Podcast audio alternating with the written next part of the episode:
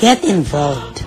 In Heart Ministries exists to lead people worldwide into a growing relationship with Jesus Christ and to strengthen the local church.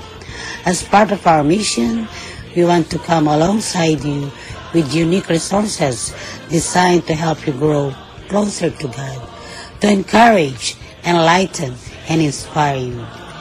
We also invite you to join us in reaching millions across the globe with the life-changing message of the gospel. With your prayers and support, there is no limit to what God can accomplish through the ministry of Herd Ministries.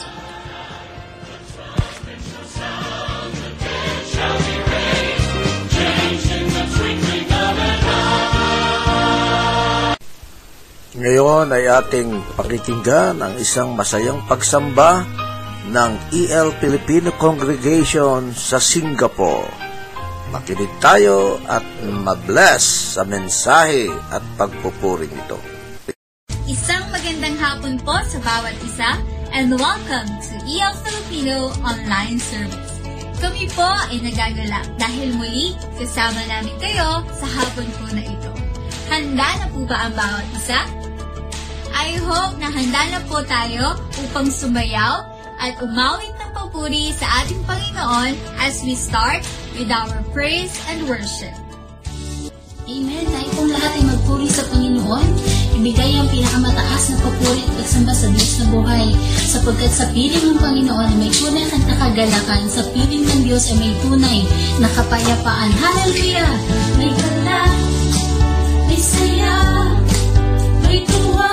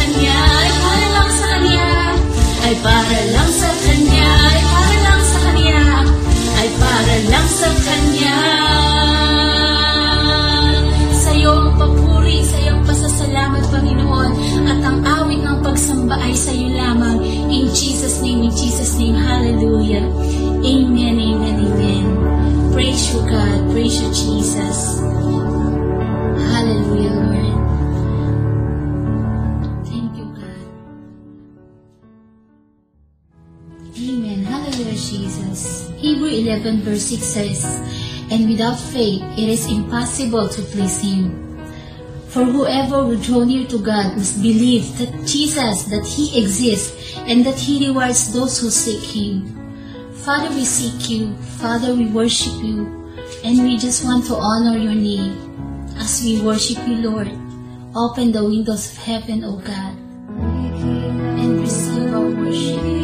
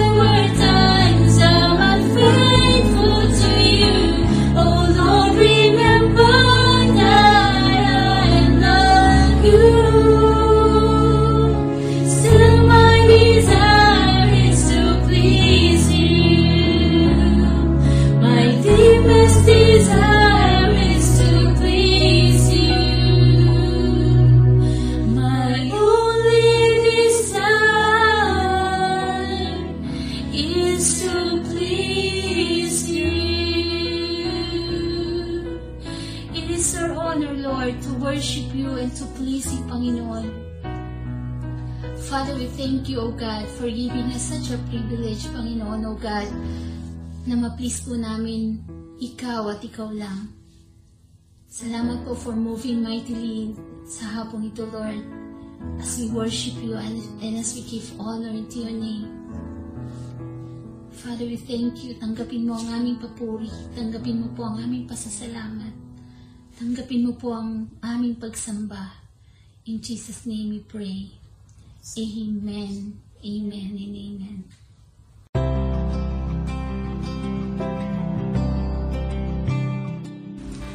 Praise God! Blessed afternoon, AM family. It's time to give back to the Lord. Pero bago tayo magbigay, I want to share with you that God has promised to meet the need of givers.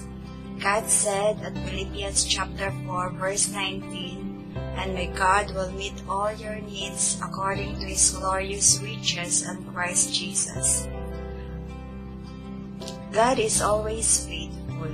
That is why we should always trust Him as our provider. It doesn't matter if there is a financial crisis or you get laid off. Katulad ko po na nawala ng trabaho, hindi po tayo dapat mawala ng pag-asa. Praise God for the wisdom on how to do business online franchise at sa pagluluto ng pagkain.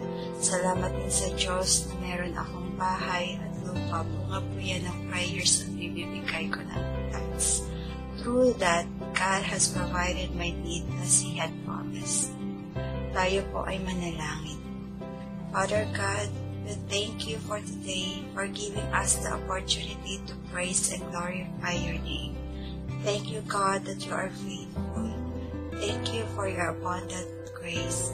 Continue to bless the work of our hands, especially po sa consistent givers. I declare protection, blessing upon blessing sa family at sa lahat ng source of income po namin. Cover it with the precious blood of Jesus. In Jesus' name we pray. Amen. We will now collect the tithes and offering. As part of our worship, you can now give your tithes and offering digitally through any method that you can see on your screen. Please remember that this is a voluntary love gift to God.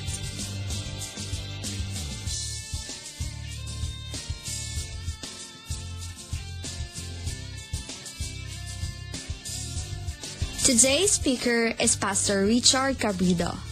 He is the Eternal Life Filipino Congregation pastor.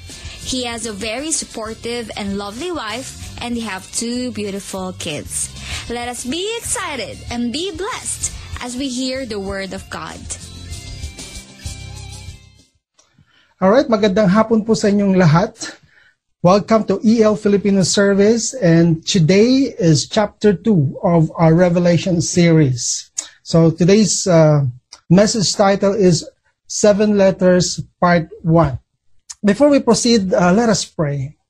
Panginoon, maraming salamat po that uh, today we can dive into your word.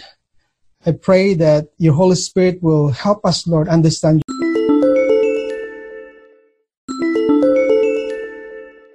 your word. And I pray that everyone um, listening to this message, Panginoon, will be able to get the message, Lord. Thank you, Lord. Be with us in Jesus' name. Amen. I was in the Spirit on the Lord's day, and I heard behind me a loud voice, as of a trumpet saying, I am the Alpha and the Omega, the first and the last. And what you see, write it in a book and send it to the seven churches which are in Asia, to Ephesus, to Smyrna, to Pergamos, to Thyatira, to Sardis, to Philadelphia, and to Laodicea. Right? That is um, the words of John in Revelation 1, verses 10 uh, and 11. Now, the question is, what significance? Ano po yung kahalagahan um, what Jesus wrote to these churches in the first century in our lives. Ano yung kahalagahan po nito in our lives today? Right? So nasa 21st uh, century na po tayo. 2020 is the 20th year of the third millennium. And 2020 is the first year um, of the uh, of the 2020 de- decade. So mahigit 2,000 years na po ang uh, nakalipas since uh, this was written. So the question is again, what is the significance of this to the present churches, to us, right? So hindi pa ako naniniwala that the seven letters in the book of Revelation identify seven different periods of the history of the church. From the first century um, right up to the second coming of Jesus Christ. Sabi nga ng isang author, uh, the notion that these seven churches describe seven successive periods of church history hardly needs refutation. The epistles describe conditions which occur not in one particular age of church history, but again and again. So yun, yun pong sabi ng uh, sabi ni William, isa po siyang author ng book. So, yung job po natin, our job in interpreting the letters in Revelation chapter 2 and 3 is to discover the, the author's original intent. Ano po ba talaga yung original na intention ng sumulat nito, right? Within the context of the first uh, century churches, right? So again, ano ba talaga ang original intention ng author? Ano ba talaga ang nais niyang ipaabot sa mga churches uh, in the first century, right?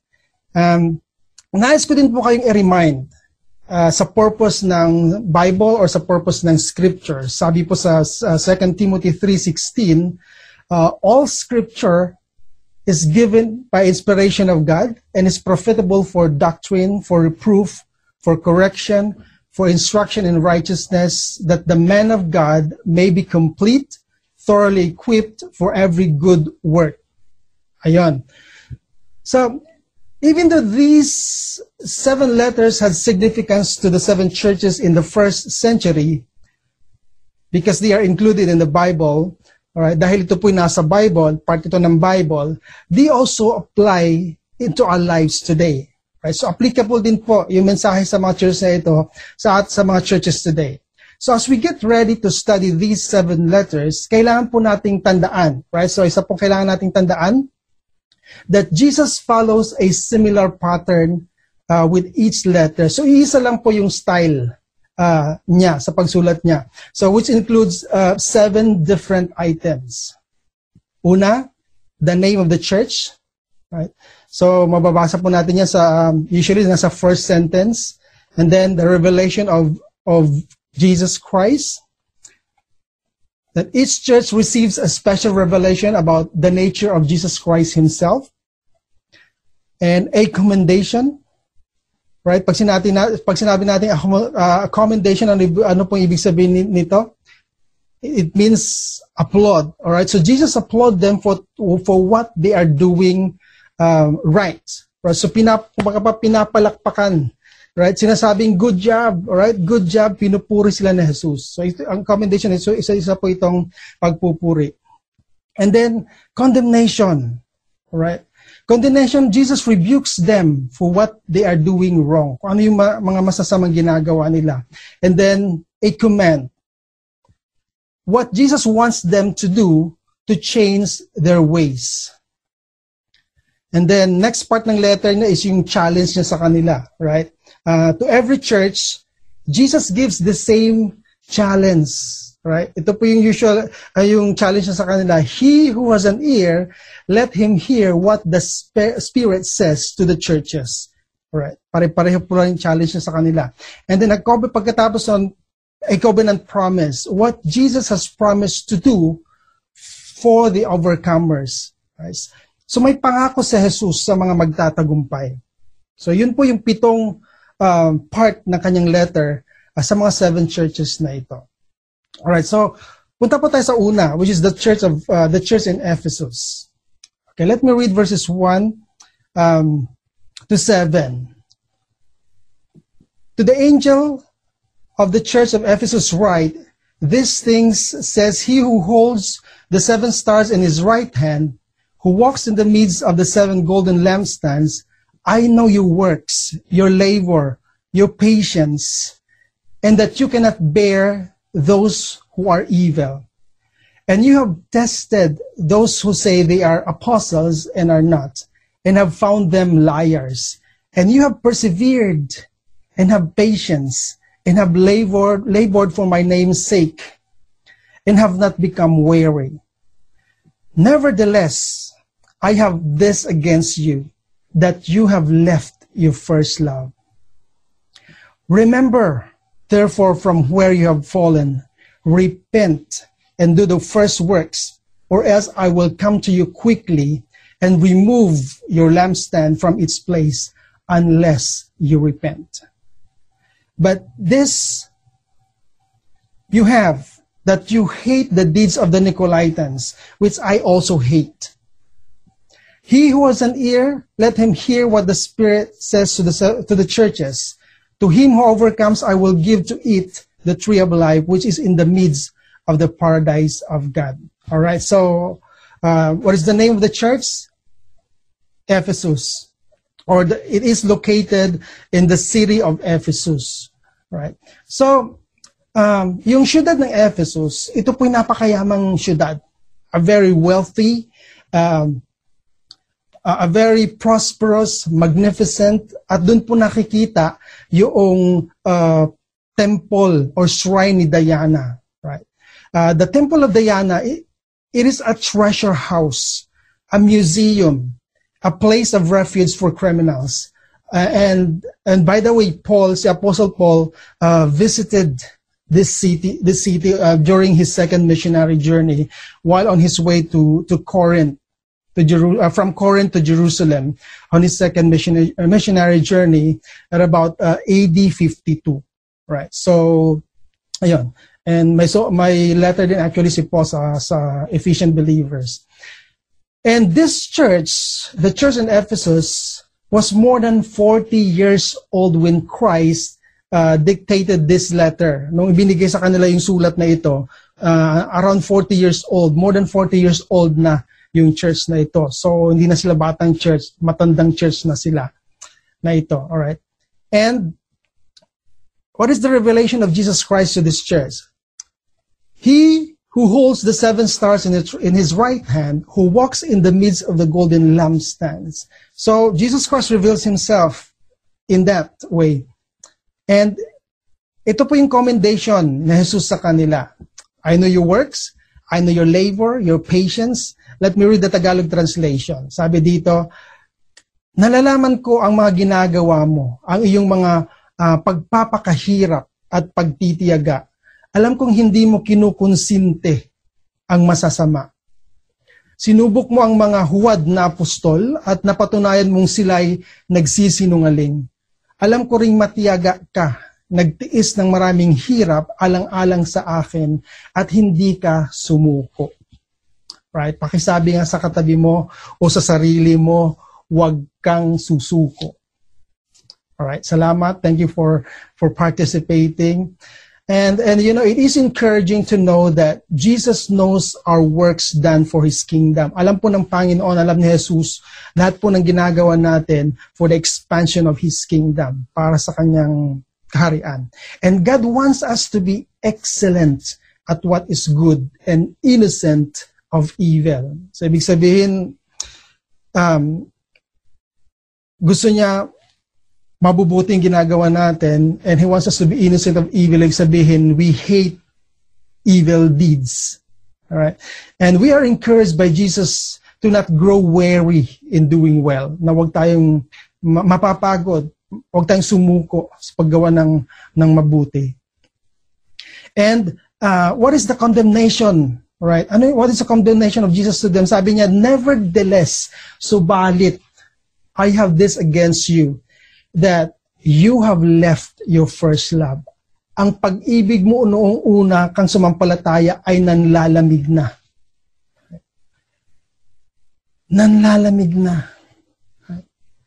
Have you left your first love? Have your passion for Jesus died out? Namatay na yung passion mo na yan?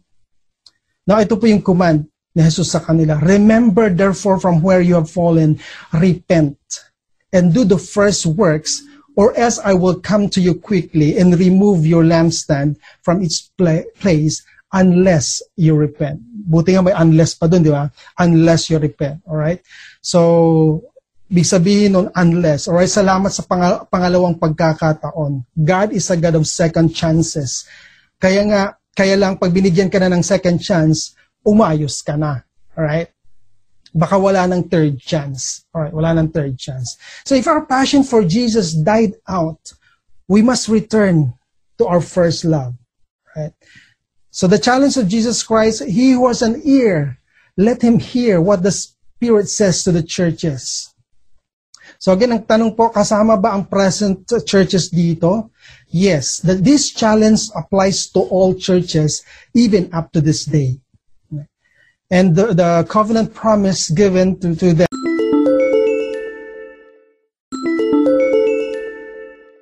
them is that to him who overcomes, I will give to it from the tree of life, which is in the midst of the paradise of God. So yung promise po na ito points towards the hope of heaven. To eat of the tree of life.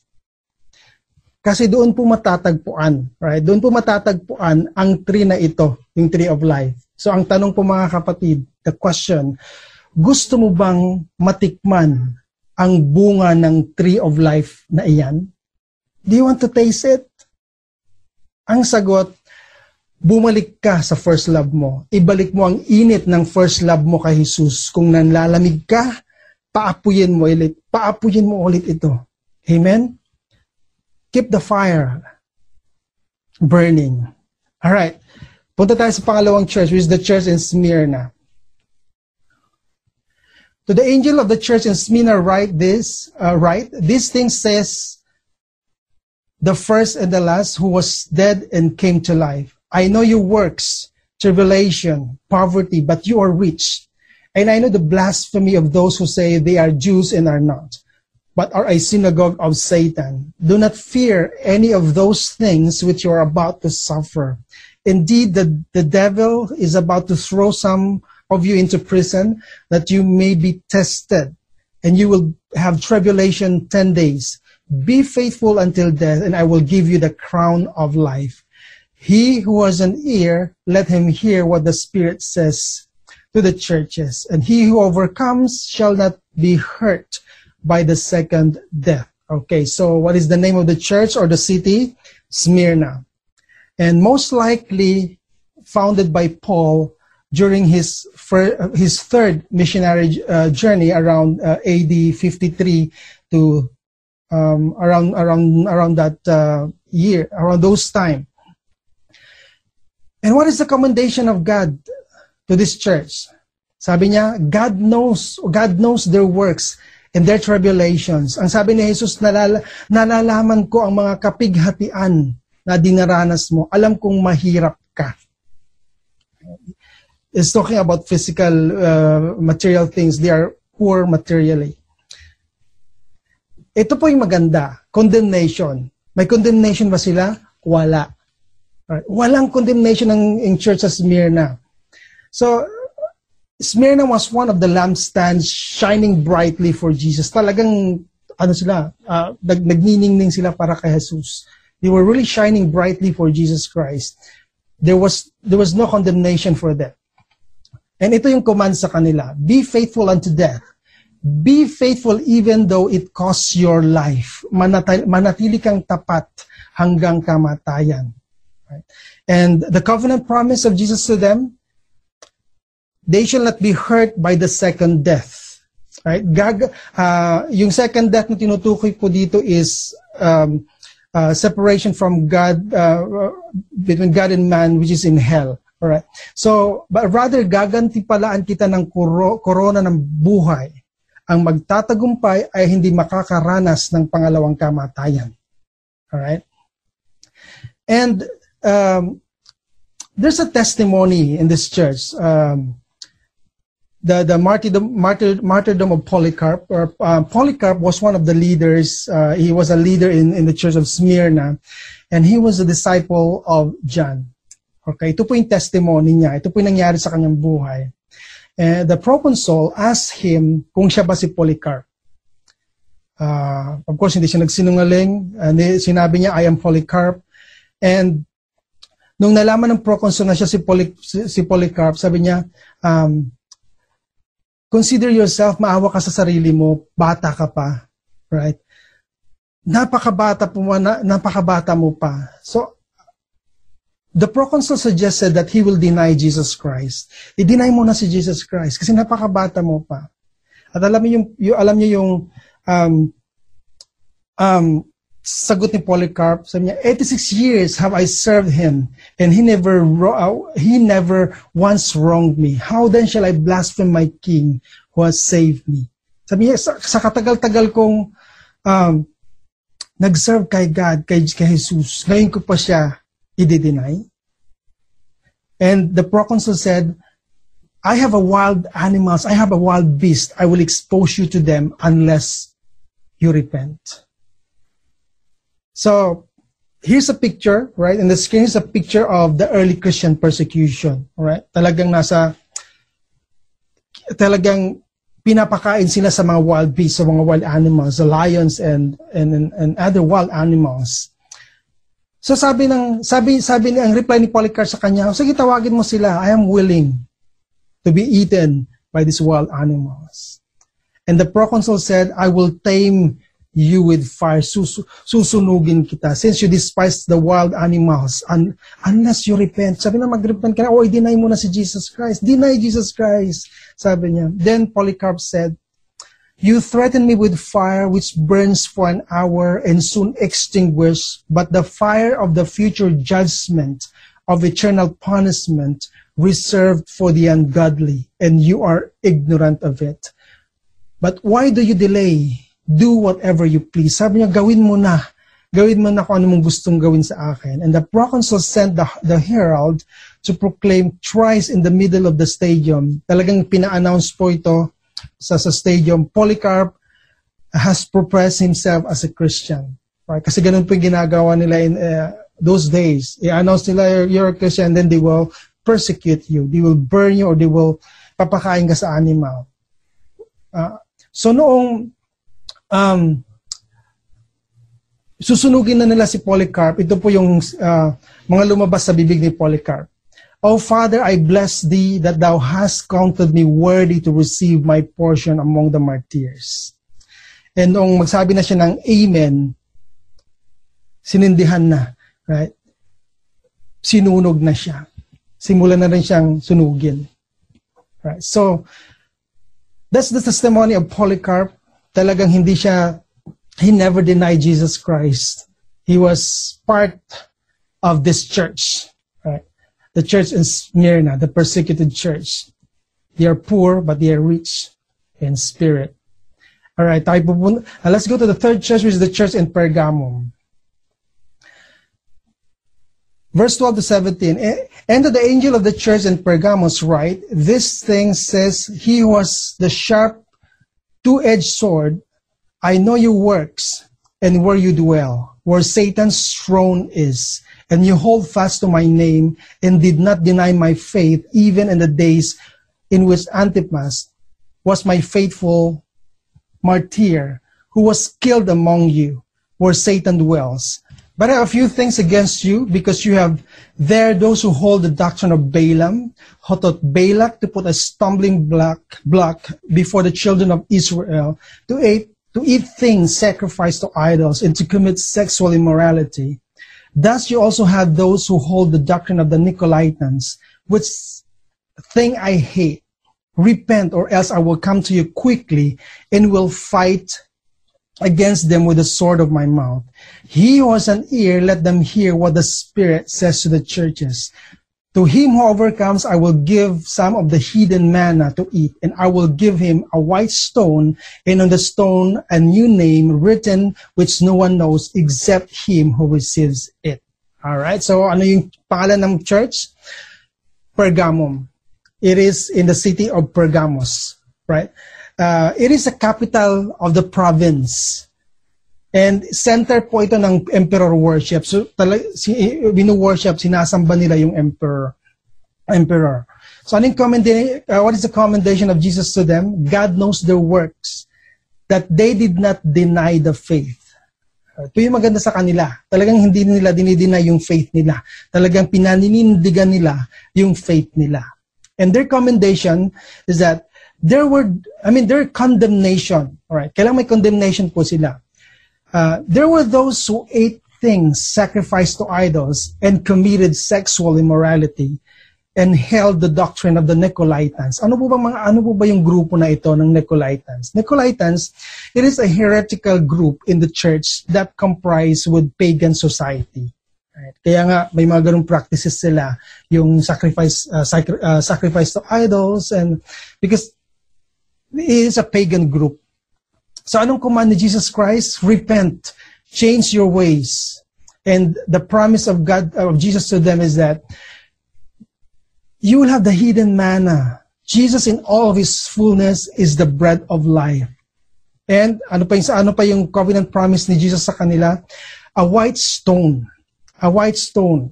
Ano ibig sabihin ng white stone? It symbolizes holiness and durability. White, purity. Stone is durability.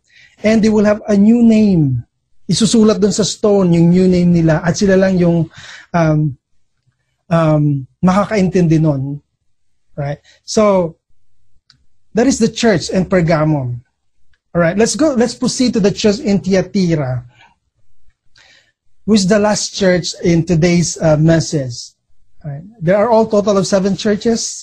The next three uh, churches, the last three churches, we will tackle it uh, on the next uh, on a part of this message. Okay, Thyatira. Okay, aw, babasahin ko po ito sa Tagalog translation dahil para mas ma- mas talagang maliwanag po. Ito pong sin- ang uh, sinabi dito. Isulat mo sa anghel ng iglesia ng Tiatira. Ito ang sinasabi ng anak ng Diyos na may mga matang parang apoy na nagliliyab at mga paang kumikinang na parang tansong pinakintab. Alam ko ang maginagawa mo. Ang iyong pag-ibig, katapatan, paglilingkod, at pagtitiyaga. Nalalaman kong ang mga ginagawa mo ngayon ay higit kaysa noong una. Ngunit ito ang, ito ang ayaw ko sa iyo. Pinayagan mo si Jezebel, ang babaeng nagpapanggap na propeta, na turuan at linlangin ang aking mga lingkod upang makiapid at kumain ng pagkaing inihandog sa mga Diyos-Diyosan Binigyan ko siya ng sapat na panahon upang pagsisihan at talikuran ang kanyang pakikiapid. Ngunit ayaw niya. Kaya nga bibigyan ko siya ng mga lubhang sakit, malubhang sakit, pati ang mga kasama niya sa pangangal, pangangalo niya.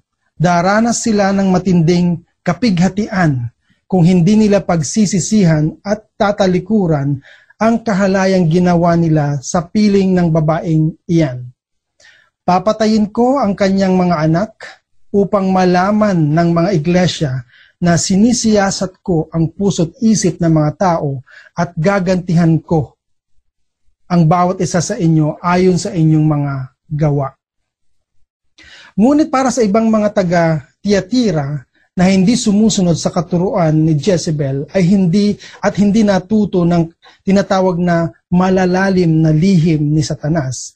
Ito ay sinasabi ko sa inyo, hindi ko kayo bibigyan ng isang pasanin. Ngunit panghawakan ninyo kung anong meron kayo at hanggang ako'y dumating. Sa magtatagumpay at tutupad ng ipinap, uh, ipinapagawa ko hanggang wakas, ibibigay ko sa kanya ang pamamahala sa mga bansa. Mamamahala siya sa pamamagitan ng tungkod na bakal at dudurugin niya ang mga bansa na parang mga palayok.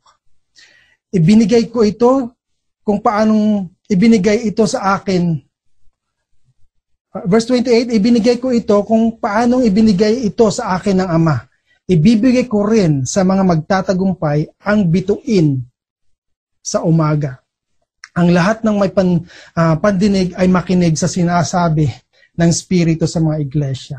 Right? So yun po yung church uh, ng Tiatira. So what is the name of the city? Is Tiatira. Uh, so of course, yung name din ng church is Tiatira Church, which is uh, yung chat, uh, the, the city of Tiatira, isa, isa po itong uh, trading city. So kung, kung baga pa in this modern uh, uh, world, like it is like Singapore or it is like Manila, the capital. So it's a trading city. Right. So talagang dagsaan ng mga tao, puntahan ng mga tao. Ay talagang is a busy city. So, ito po yung uh, commendation ni Jesus sa kanila. God knows their works, love, service, faith, and patience. So, alam ni Jesus yung pag-ibig nila, katapatan, paglilingkod, at pagtitiyaga. Right? So, yung comment, yun po yung commendation nila. Kaya lang may condemnation sila, right? So narinig niyo narinig niyo yung binasa ko kanina, right? Um, sino nakakilala kay Jezebel? Si Jezebel ba ito na sirena? Right? Hindi po, joke lang. Right? So, uh, si Jezebel, they allowed Jezebel to teach believers to commit sexual immorality. So, ibig sabihin, seductive spirit po ito, yung Jezebel na ito. Si Je- Jezebel spirit is a seductive spirit. Ang tindi ang mga nasasapian nito. Ayaw talaga, ayaw nila magsisi. Right? Sabi, magsisi ka at talikuran mo na iyan. Pero ayaw talaga. Kaya ang consequence niya ay bibigyan siya ng malubhang sakit.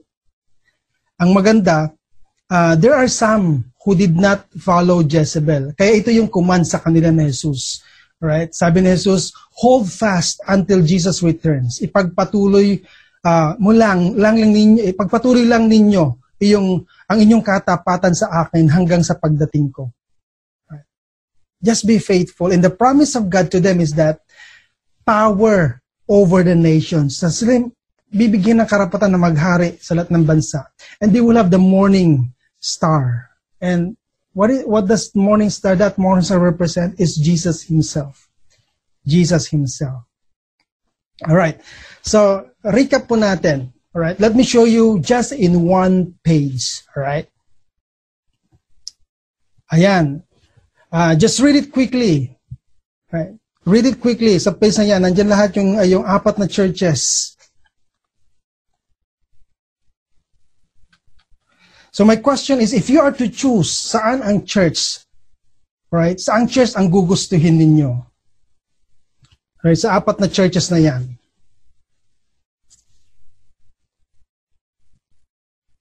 Para sa akin, if I were to choose, I would rather choose Smyrna, the Church of Smyrna. Bakit?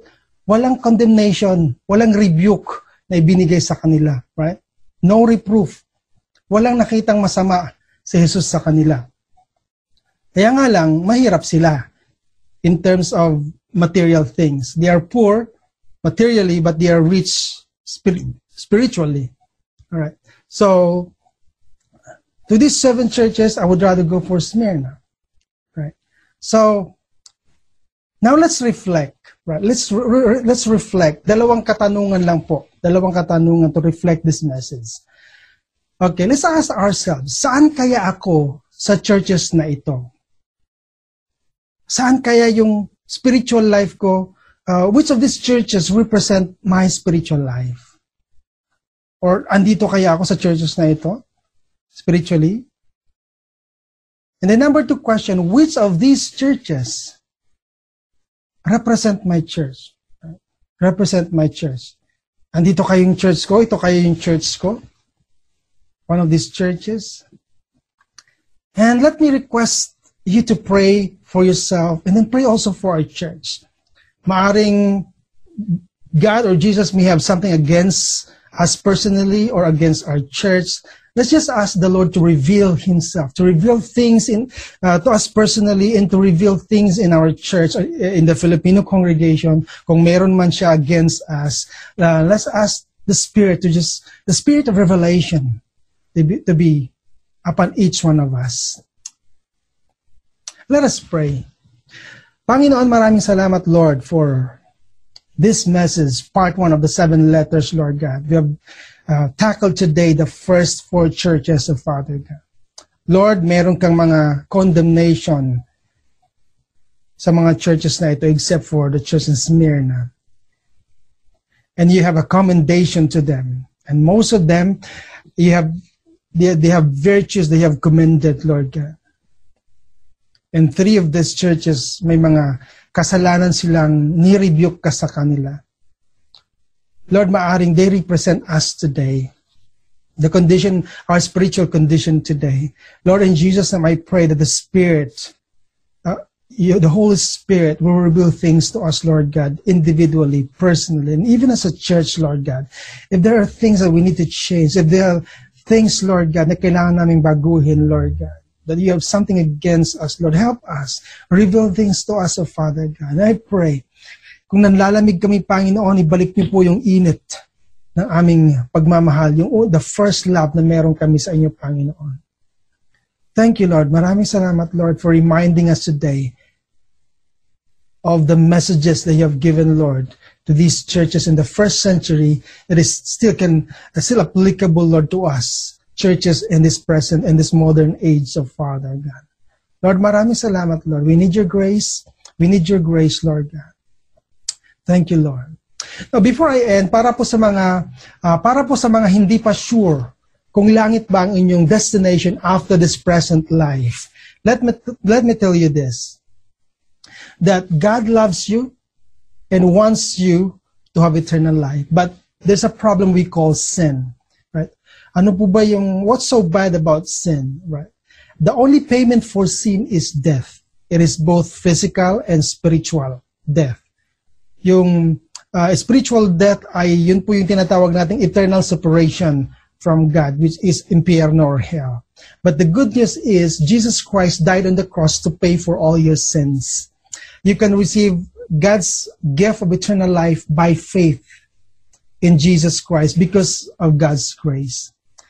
Um, you cannot earn it by doing good works. You can only receive it by faith. Yun pong repentance and good works, ito po yung mga evidences ng faith natin. Right? And Jesus has promised to forgive our sins, to, to, to give us a brand new life as we start all over again, as you start all over again.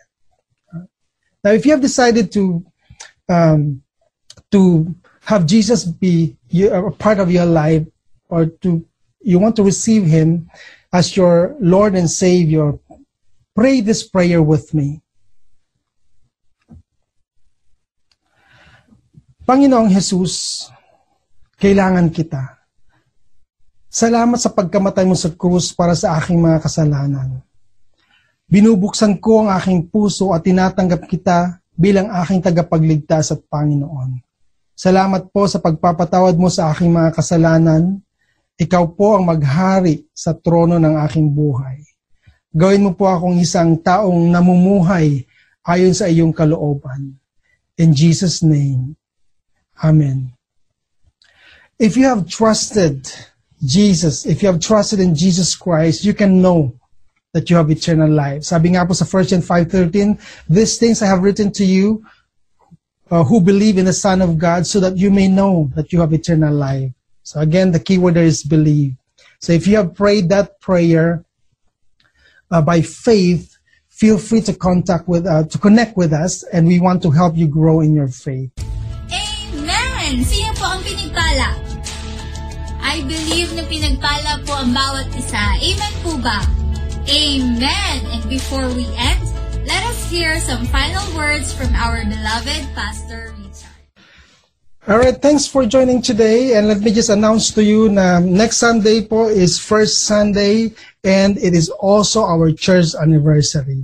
So prepare the communion elements and let me uh, inform you that yung church uh, service po natin next Sunday will be a bit longer because it is our church anniversary. So join us, invite a friend to join us in this online service. Just send to them the link um, so they can join and, and, and worship with us.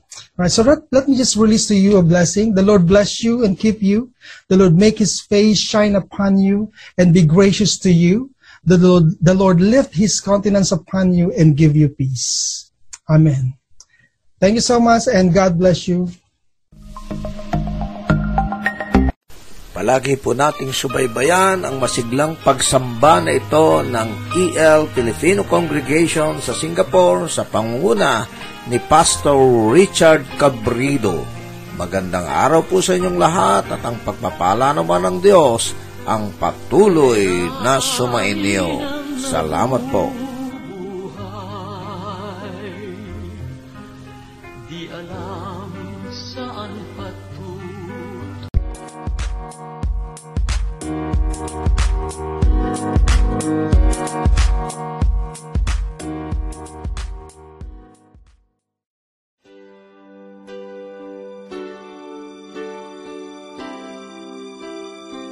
Magandang araw sa inyong lahat sa ating mga tagapakinig sa Herb Ministries Podcast Radio.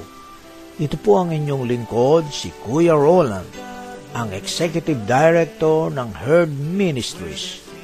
Mayroon po kaming hinihiling sa ating Panginoon ngayon na makapagtayo ng programa ng bayanihan sa pagiging mabuting katiwala.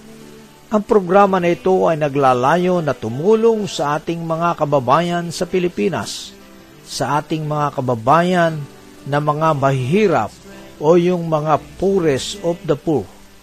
Di kaila sa inyo na sa kasalukuyang COVID-19 pandemic ay sila ang mas naapektuhan sapagkat wala silang kakayahan na ipagtanggol ang kanilang kalagayan sa usaping pangkabuhayan. Samahan ninyo kaming humiling sa ating Panginoon na gabayan niya ang katagumpayan ng programa na ito.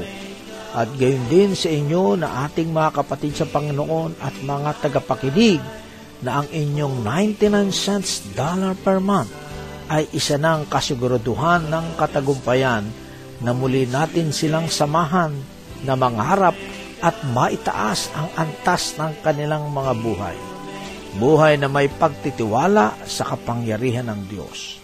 Salamat po sa pagiging sponsor ng bayanihan sa pagiging mabuting katiwala. Click nyo lang po ang sponsor menu sa ating Herd Ministries podcast dashboard at maibibigay na ninyo ang inyong mga tulong. Muli ang paggabay nawa ng ating Panginoon ang palaging sumainyo. Salamat po.